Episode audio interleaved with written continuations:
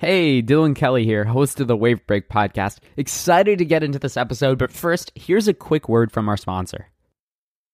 This episode of the Wavebreak podcast is brought to you by Klaviyo, the growth marketing platform most recommended by other business leaders.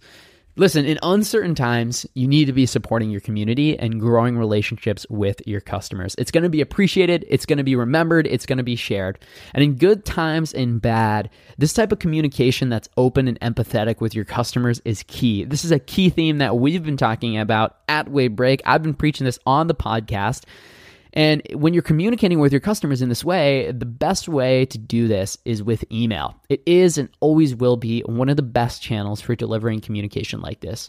And what I love about Klaviyo is that email is one of its core offerings. And their personalization that you can do inside Klaviyo is just, it can't be beat. And when you leverage that personalization driven by a 360 degree view of the customer, these emails are going to feel more relevant and they're going to drive even stronger relationships. And Klaviyo gets it. They're not just, you know, some company. They understand how challenging it is right now for every entrepreneur. You know, it was hard to get your business off the ground and navigating these times is even harder. And if you're feeling overwhelmed with growing your business, know that you're not alone. Klaviyo is here to help you build relationships across any distance for your brand and create memorable and meaningful email marketing moments that last a lifetime. And that's how you build a successful e commerce brand. And this is why I love Klaviyo so much because they're on the same page with me and Wavebreak is like, we're not just about making more revenue. That's great. But what this is really about is an opportunity to create an amazing community with your customers. And the best way to do it is with email. And if you're not on Klaviyo, you got to get on Klaviyo. Visit klaviyo.com to schedule a free trial. That's K L A V IYO dot com.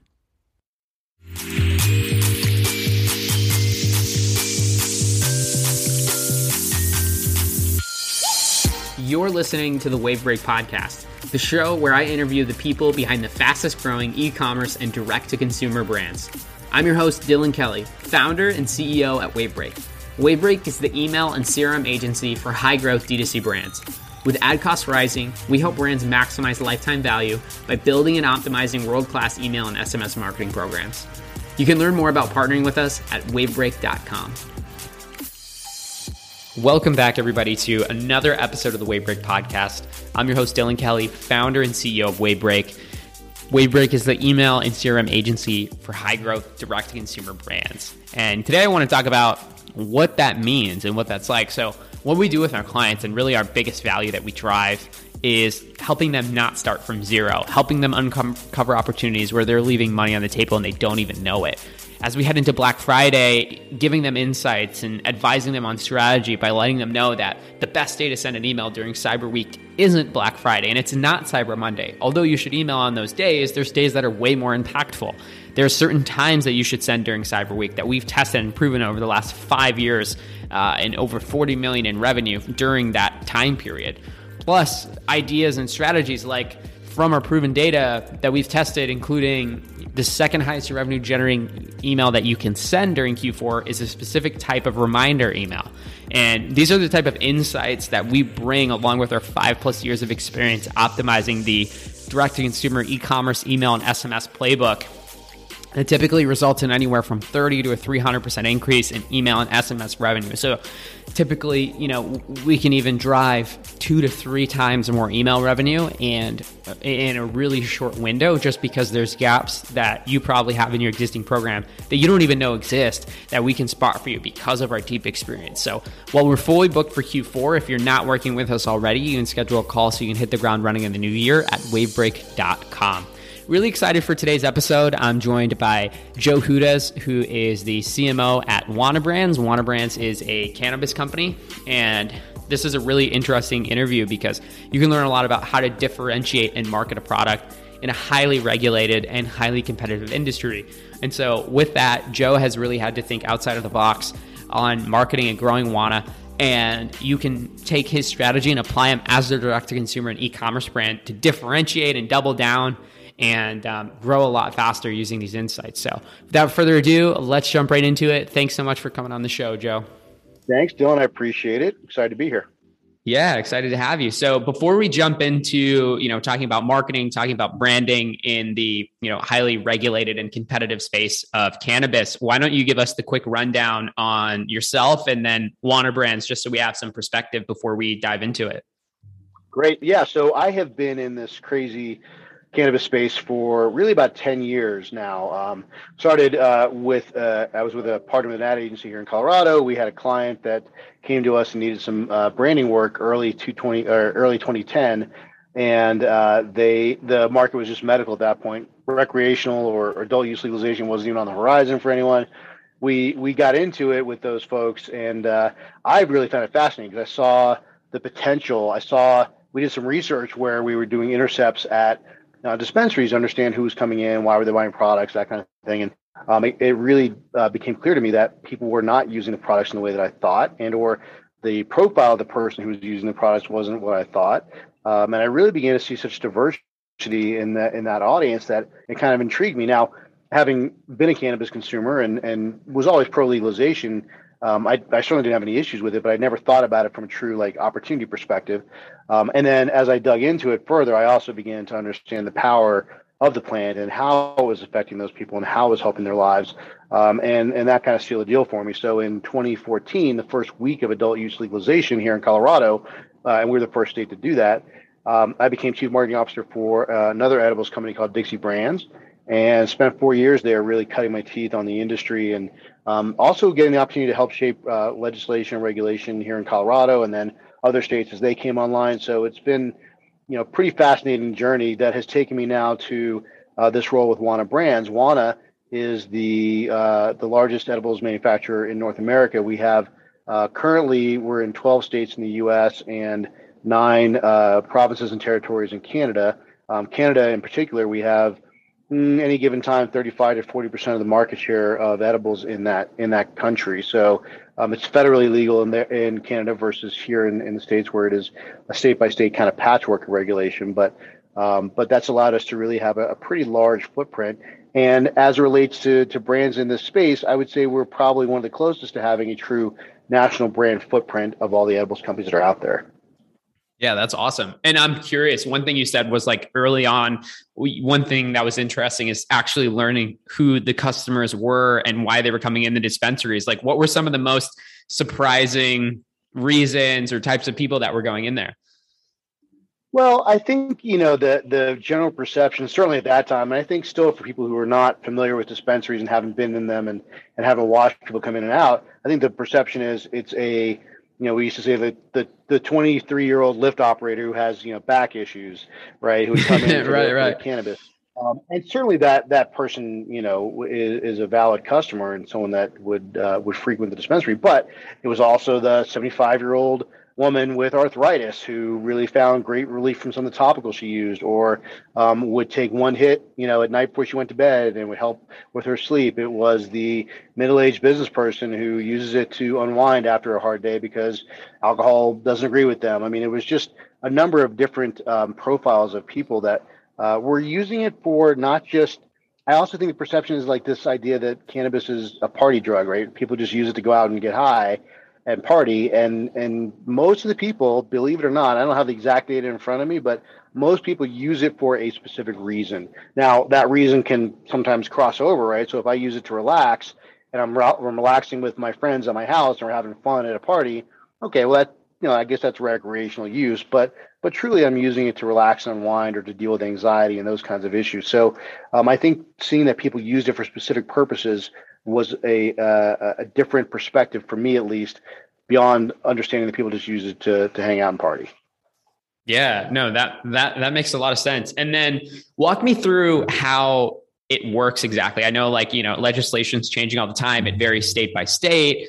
Um, what does it look like to be an edibles brand in this market? Like how are people able to how are you able to market and sell your product and like how are people able to buy that? Like does it vary state to state on things like can you buy this directly from a dot com site anywhere yet or what is what does that look like does it all have to go through a dispense dispensary doing the you know the quality of stuff that you guys are doing or what, what does that exactly look like today Great question. I think to to truly dive into the full answer, we'd have to spend another ten hours on this state by state and just go through everything. Oh man, it's, it's complicated because the the regulations do vary by state. Now, um, there are some commonalities, right? So the, for the most part, almost every state, it's a three tier model where you have manufacturing, distribution, and dispensary for retail. Um, and then you usually also have a, a, cultivation license somewhere in there because they're providing the, the raw plant material, as we call it. Um, and so there is a symbiotic relationship between cultivators and retail and manufacturing because that's what takes the product to market. Um, but on a state by state basis, uh, it, it varies even down to the level of in California, you ask about like dot coms, for example, in California, because of their delivery model and the regulation around that, they actually are able to be much closer to a dot com model. So we're seeing this interesting shift right now where brands in California are creating their own direct consumer sites, generally through a third party. Like there's a company that we work with called Grassdoor out there. Um, those guys will do all the delivery and all the back end. They set up the the interface for the for the uh, brand because the brand is not technically able to transact, right? So in all states, to my knowledge at least, um, I as a brand can't charge you, Dylan, as the consumer for the product. That has to go through a regulated dispensary and or a third party delivery uh, model like it is in California. Now, to the consumer, it probably looks pretty transparent, right? I go to uh, Wana website. It says, you know, purchase now, have it delivered directly to your home. I, you know, get what I want. I pay um, I'm really paying Grassdoor. I'm not paying Wana, um, and then it gets delivered to the home. That model is just beginning to take hold here in Colorado, but it's completely different. The regulations around delivery are different. The delivery here has to be pegged to a retail dispensary. So there's a company in Colorado we work with called Dooba. Dooba um, is a delivery service, but they're technology and delivery layer in between us and the dispensary. So the dispensary really is providing the product they're not able to hold any product. They're not able to warehouse any product as a delivery platform, unlike California where they can do that. So, um, so that's as close as we get to direct to consumer. The rest of it all has to go through a dispensary, which uh, leads to your other question about how do we how do we build a brand? How do we reach that consumer? How do we drive traffic to a to a store? And um, I think it's really become a combination of um, uh, sort of time to market. So in Missouri, for example, uh, we got into Missouri early. So Missouri is what we call a limited license market. So there's not, unlike California or Colorado or, or Oklahoma, where there are a ton of licenses, Missouri has a limited number, right? So um, as a result, you can be in pretty much every dispensary. Um, people become familiar with your brand, and we get a good stronghold there early on. Before downstream from here, I'm sure they're going to open up more licenses, more brands will come in, but we build some brand equity and some goodwill with that with that local community by being there early. Um, conversely, you have California, which is, I mean, California is California, right? No matter what industry you're talking about, California always is its kind of own unique little, you little island of of, of commerce. Um, California is really crowded, really loud, still a very active black market. Um, taking a brand that maybe is popular in every other state that you're in and dropping it in California doesn't always work because people are spending a tremendous amount of uh, money because there's so much noise in that market um, to get in front of that consumer is very costly.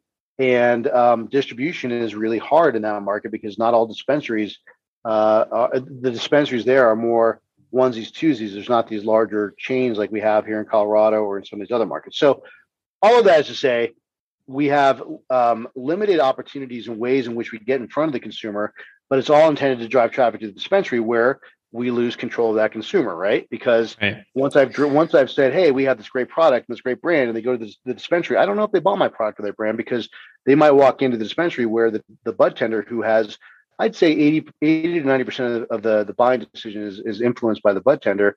The bud tender may say, "Well, if you want a gummy, you don't want this one. You, you want this one. This is the one I like." Or you know, have you tried this one for sleep? Or you know, they they can easily sway that consumer because consumers are not super knowledgeable yet and as a result don't always have as much brand loyalty as you might find in other more mature industries and I'll stop talking now. no, yeah, no, that I think that was a really great overview just so people can understand like how the markets vary in every single industry and then like how much control you have. It's it's really interesting like how like you know in California it's it's a, it's a lot more direct, and then you know in Colorado it's almost like Uber Eats model where you have like the restaurant and then you have the technology layer on top. Um, and then you know in other places it's like straight from the dispensary, and that is tough because you could be you know spending a lot of money to get people in there, and you're totally right. The guy's like, "Oh no, you don't want this, you want this." And you're like, "Well, he works here. He's probably high right now. He probably knows exactly what he's talking about." no, but yeah. um, no, but so so what is that like? Like, is it a focus then on like building brand and sending people in there more direct response style, or like how do you think about differentiating your product? And are you trying to build relationships with the dispensaries and like do trainings to those people, or like how exactly do you think about um, you know with that uphill battle? Like, what do you do to um, yeah really position your product at the top of the market like that? So I'll start by saying, you know, dollar for dollar, the in-store um, focus is is probably yielding the, the best return. And, and by in-store focus, I mean, um, as you mentioned, training bud tenders. Um, I know it sounds really old school and kind of weird, but we spend a tremendous amount of money on swag. So it's mm. hats, it's t-shirts, it's hoodies, it's really gaining favor with the bud tenders in the store. They're wearing our gear. They're happy to be part of the brand. Um, so we've really focused on differentiating our our swag game. Uh, you know, it, it, it has gone well beyond just a logo on a t-shirt. We we actually invest in more fashion and, and couture than we do uh, giveaway swag. So um, so that's a big piece of it. But when COVID hit and, and people began to really uh, drive more into an online model because we were deemed an essential business, right, which was awesome. Um, but the consumer wasn't going to the store. The bud tender wasn't having that direct interaction. So we, over the last year and a half, shifted a lot of resources to online education.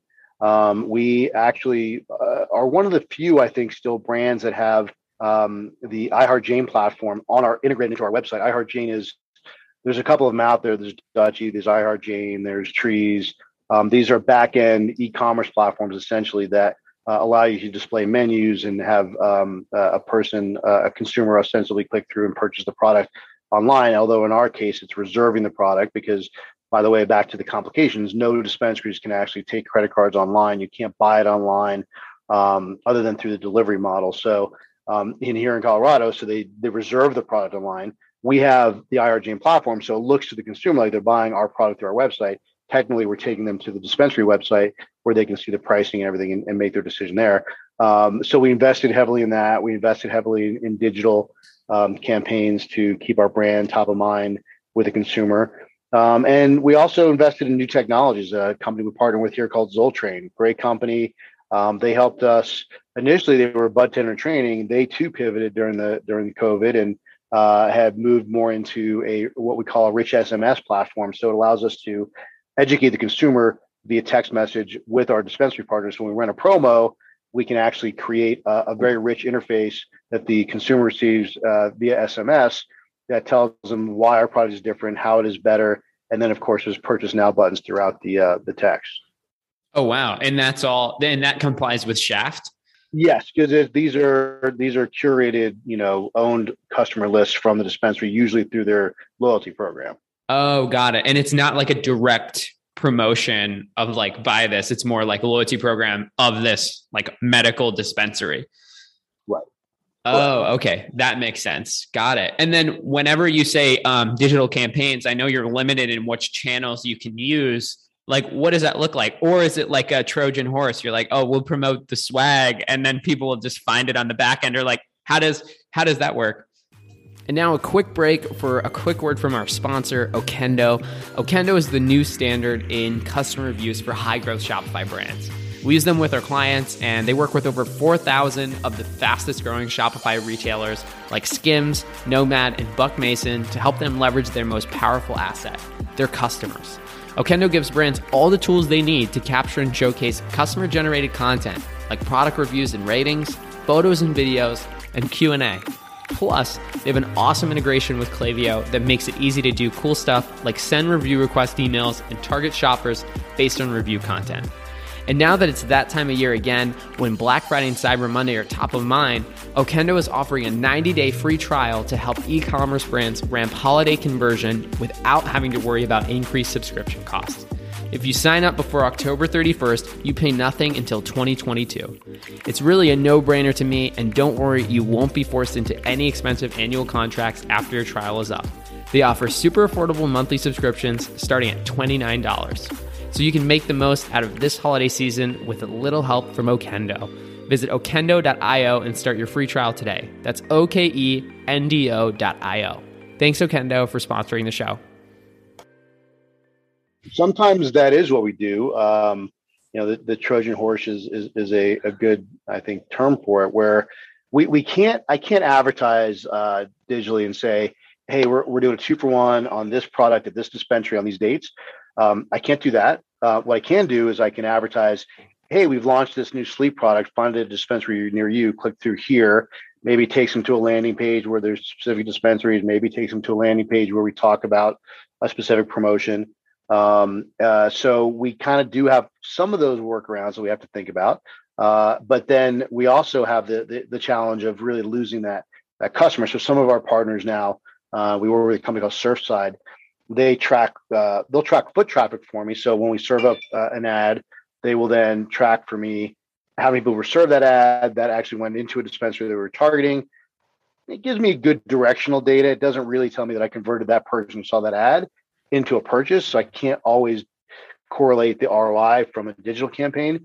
But in terms of where we can advertise, interestingly, you know, a lot of the ad exchanges are now open to cannabis advertising. A lot of mainstream advertisers are. I was just are as well. I was just having a conversation with a, a group earlier this morning where I said, you know, I feel like every ad exchange, every uh, media company that I talk to says, well, we have access now to Vogue and you know Food and Wine and all of these you know mainstream media um, platforms. They're all telling me the same thing, right? So presumably they have access to them. We're doing it through you know uh, through through targeted uh, demographics, and we're and we're serving up you know both mostly programmatic ad buys in addition to the cannabis specific content where we know it's first of all it's safe. Secondly, they don't care if we advertise you know a price point and, and drive traffic. My company as Wana, we focus a little bit less on that because we know that that consumer is generally price point driven is looking for deals. So we tend to we tend to focus more on on brand building and um, trying to reach new consumers more than than existing. Got it. And that makes sense. And so that's why you're looking at more of like the legit publications where you can buy that programmatic and then like really educate those new consumers. So then it's not just competing on price. Correct. Like we just launched um, two new products. One is a sleep product and one is a product we call Wana Fit. Um, and Wana Fit is actually, I've got a container right here of Wana Fit. So it is oh, a, nice. Um, it is a essentially a weight loss product. It, it helps with appetite suppression. It's a completely different way for people to think about cannabis. This does not get you high. It's a mm-hmm. daily gummy, but we serve it in disp- we uh, sell it through dispensaries because it does have 0.1 percent uh, THC in it, so it has to go through a dispensary. Um, but educate finding uh, a target audience that both, first of all is interested in, in weight loss and fitness. That's often you know that that target is huge, but a lot of those customers are not necessarily cannabis consumers. So getting to those folks and then getting them to feel comfortable about going into a dispensary requires a different approach digitally. So we have to really expand our our kind of uh, mindset as it relates to how we're targeting who we're targeting. Yeah, that's great. And then so what what does that typically look like? Are you sending them then to like I know you have an awesome podcast, like are you integrating the podcast into that strategy for promotion? Is that something totally different? Are you sending them to like an educational like blog post or are you doing like you know more editorial style or like what is what does that look like so in this particular case um, for the launch of these products we sent them to a, a landing page that had a uh, a 30 second spot and a lot of education on the two different products what they do how they how they work it's under a new kind of line of products which you may may not be able to see there it's called wana optimals um, so it is wana but it's our optimals line so there was some education that had to be done. So we sent them the landing page, get them educated. We had a couple of key launch partners. So we were able to say like they're available at these dispensaries. Um, and and so that's how we launched that product. But overall, to your question, we generally like to link to, to deeper content. So um, on the CBD side, we definitely link to our blogs um, pretty regularly. Um, the podcast, we need to do a better job of integrating it. We have we it, it, we're integrating into our social. We're, we have not really integrated a ton into our our paid media uh, or our programmatic ad buys, but um, probably could do more of that. Got it. Yeah. Well, I was going to say you guys are crushing it with the podcast. Like the titles of the episodes really make you want to listen in. Like answers oh, to the cannabis parenting questions you're too scared to ask. It's like, I kind of want to know. I'm not even a parent yet, but I'm curious. Um, there, was a, there was a fun one we did a couple of weeks ago where we had to we circulated it internally, and everybody from myself all the way up to our CEO listened to it before we posted. It was with a um, a sex therapist, and you know the content was great. I mean, it was really good. It was how to integrate cannabis into you know to how use cannabis to help um, relieve some some sexual either anxiety or issues or whatever. And um, it was a great podcast, but there was a lot of very direct and frank uh, conversations. we are like, I don't know, is that on brand? Is it off brand? So I, I fired it up to our CEO Nancy, and she's she listened to it. She's like, "This is great. I love it. We should post it." So we did. nice. Yeah. I, I think that also shows like, you know, in such a competitive industry, like one way you can stand out is by being the educator and then also going deep and doing it well. Like I look at like the last 10 episodes you did, like they all have like really good titles that really want to suck you in. Like this cannabis influencers has the answer to your questions. It's like, wait, cannabis influencer, like what do they know? Or like what's another one? Oh, how it's a performance enhancing drug, but not the way you think. It's like all these things make really make hook you in and make you want to listen. And I imagine if you're doing this in the content you're linking to through your different advertising and marketing that um, you know, it really does position, it does hook people in like it should. I feel like that's really missing in marketing these days. It got so easy with Facebook. You just throw up an ad, the algorithm does all the work. You really don't need to be that creative and put it in front. Now it's getting a lot more difficult. But, um, you know, looking at uh, the industry you're in, like you really have to be creative and good to actually be successful. You can't just throw anything at the wall and make it stick. Like what what are some of those principles that um, you know you take when you're thinking about like, hey, we're putting together a new editorial piece or you know new podcast or launching the podcast or like you know what? How do you think through that in terms of like you know really making it the most powerful thing it could be to really build the brand? Well, um, and that, that's a great question. I think some of the things you just mentioned in terms of how easy digital made it, you know, and we never as the cannabis industry had as much opportunity to to leverage that that ease. So we've always been scrappy. We've always had to think through how to be more creative and, and better because we just have the tools available to us. So um, so to the point of you know how do we kind of approach that process for, as Wana? Um, as you noted already, we're very education focused. If you look at the blogcast or the blogcast, the podcast, our blog content, um, our ad campaigns, they're all going to to drive some point of education as a point of differentiation for us as a product because innovation is a big piece of what we do. And we know that with innovation you have to be able to explain it and, and really help people understand it and, and to, to get them uh, along in the process. Um, so that's always a guiding principle. Does it educate? Um, we also are very firm believers in, um, in our tagline which is in, in to enhance people's lives. And so is the content we're putting out there life affirming and enhancing you know? So uh, we have our, our brand book, our brand guidelines that we work by, and that is a, a big, big part of it. So you're never going to see uh, what I would call a piece of throwaway content um, from us. We're, we're always trying to make sure that what we put out there represents the brand in the way that um, we believe it enhances people's lives and and, tr- and that that translates through uh, through the creative. And then I'd say lastly, you know, we have built a brand uh, that you know up until the last couple of years, it, it, grew organically. People liked the product. Um, Nancy, who was our CEO and founder, as a woman founder and entrepreneur, very successful in building this company. So large kind of presence and following there within the cannabis community, not so much outside of cannabis necessarily. Um, and in the last two years, we've really taken that organic growth, like how do we become the brand that we are, and sort of I don't want to say reverse engineered it because engineering shouldn't be part of brand building in my mind, but we kind of began to understand that DNA, what makes us who we are. So we came up with a few things like quietly quirky, right? So when we looked at the creative we were doing for our uh, launch of our quick products, and we were making so we were doing some photography and some videos. I said, you know, let's let's make sure we drop some some quietly quirky elements to it. Like, you know, in one of the shots, the she's wearing fuzzy unicorn slippers, or you know, things like that that are just inherent in who we are, and, and we try to have that come through in our creative.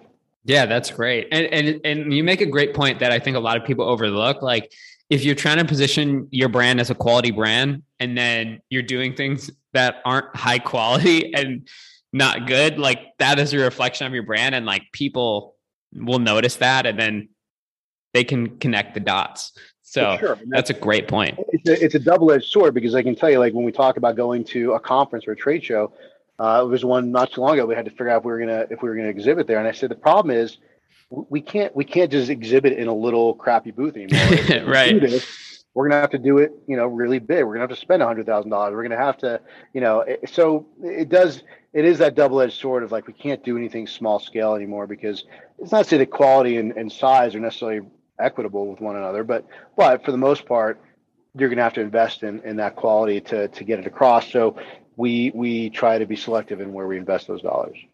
Yeah, definitely. And that that makes total sense. And just the, you know, even if you just look at the podcast page, it really speaks through to that. Um, which is great. And thinking about um, you know, the future and where things are headed. I know we covered a lot of like, you know, how you've gotten here, what the strategies are to get there. But um, as we start to run out of time, like what's what's on your radar? What are you excited about? It could be, you know, new markets, new marketing strategy, anything you have in the pipeline. Um, yeah, what does that look like? Well, you know, from a new market perspective, I'd say there's three things I would I would point to that I'm excited about. New market perspective, I think the East Coast beginning to open up, so New York, New Jersey, um, presumably Connecticut, more Pennsylvania. You know, they've got a medical program, so does Connecticut, so does New York, but becoming recreational markets, really growing. Uh, the East Coast uh, uh, presence of cannabis as a legalized product, I'm excited about. That's going to happen in 2022. Um, federal legalization, that's you know beginning to pick up more and more steam. I think just just this week uh, there was a Republican-led bill that um, kind of seemingly came out of nowhere. We've been involved with a lot of different organizations that are working on various legislation at the federal level. Um, this was a new one that I had not seen yet, but just really speaks to the fact that uh, I think the most recent poll showed 68% of Americans favor adult use legalization. There's no reason it shouldn't be legal. And I think that the government is once again behind and slow in recognizing that. Um, but hopefully that you know begins to pick up even further uh, momentum this year. And then lastly, I would say on, you know, from our perspective, the focus that we have right now on innovation, I'm really excited about some of the products we've got coming up that are different than anything that's been out there. And and and so I mentioned that Fit product. Fit's not going to be a slam dunk. We're not going to sell millions of units overnight. So we don't do this for that immediate short-term gain. We're doing it to help progress the industry, to help progress Wana as a brand, as and at the forefront of some of these initiatives. And I think uh, we're going to see more of that from Wana this year that I'm excited about.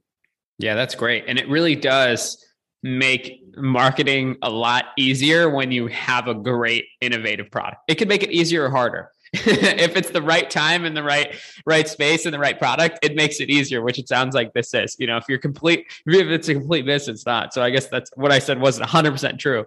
But in this case, I, I, I think it is, especially considering how the brand has been built so far. Um, that's yeah, that's super exciting, especially as you head into new markets, because then you can take the playbook that you already have, roll it out to each market, but new and improved every time. Is that is that how you think about it? Like, hey, what did we do last time? Then how do we kick it up a notch with what we've learned, or how do you think about launching new markets?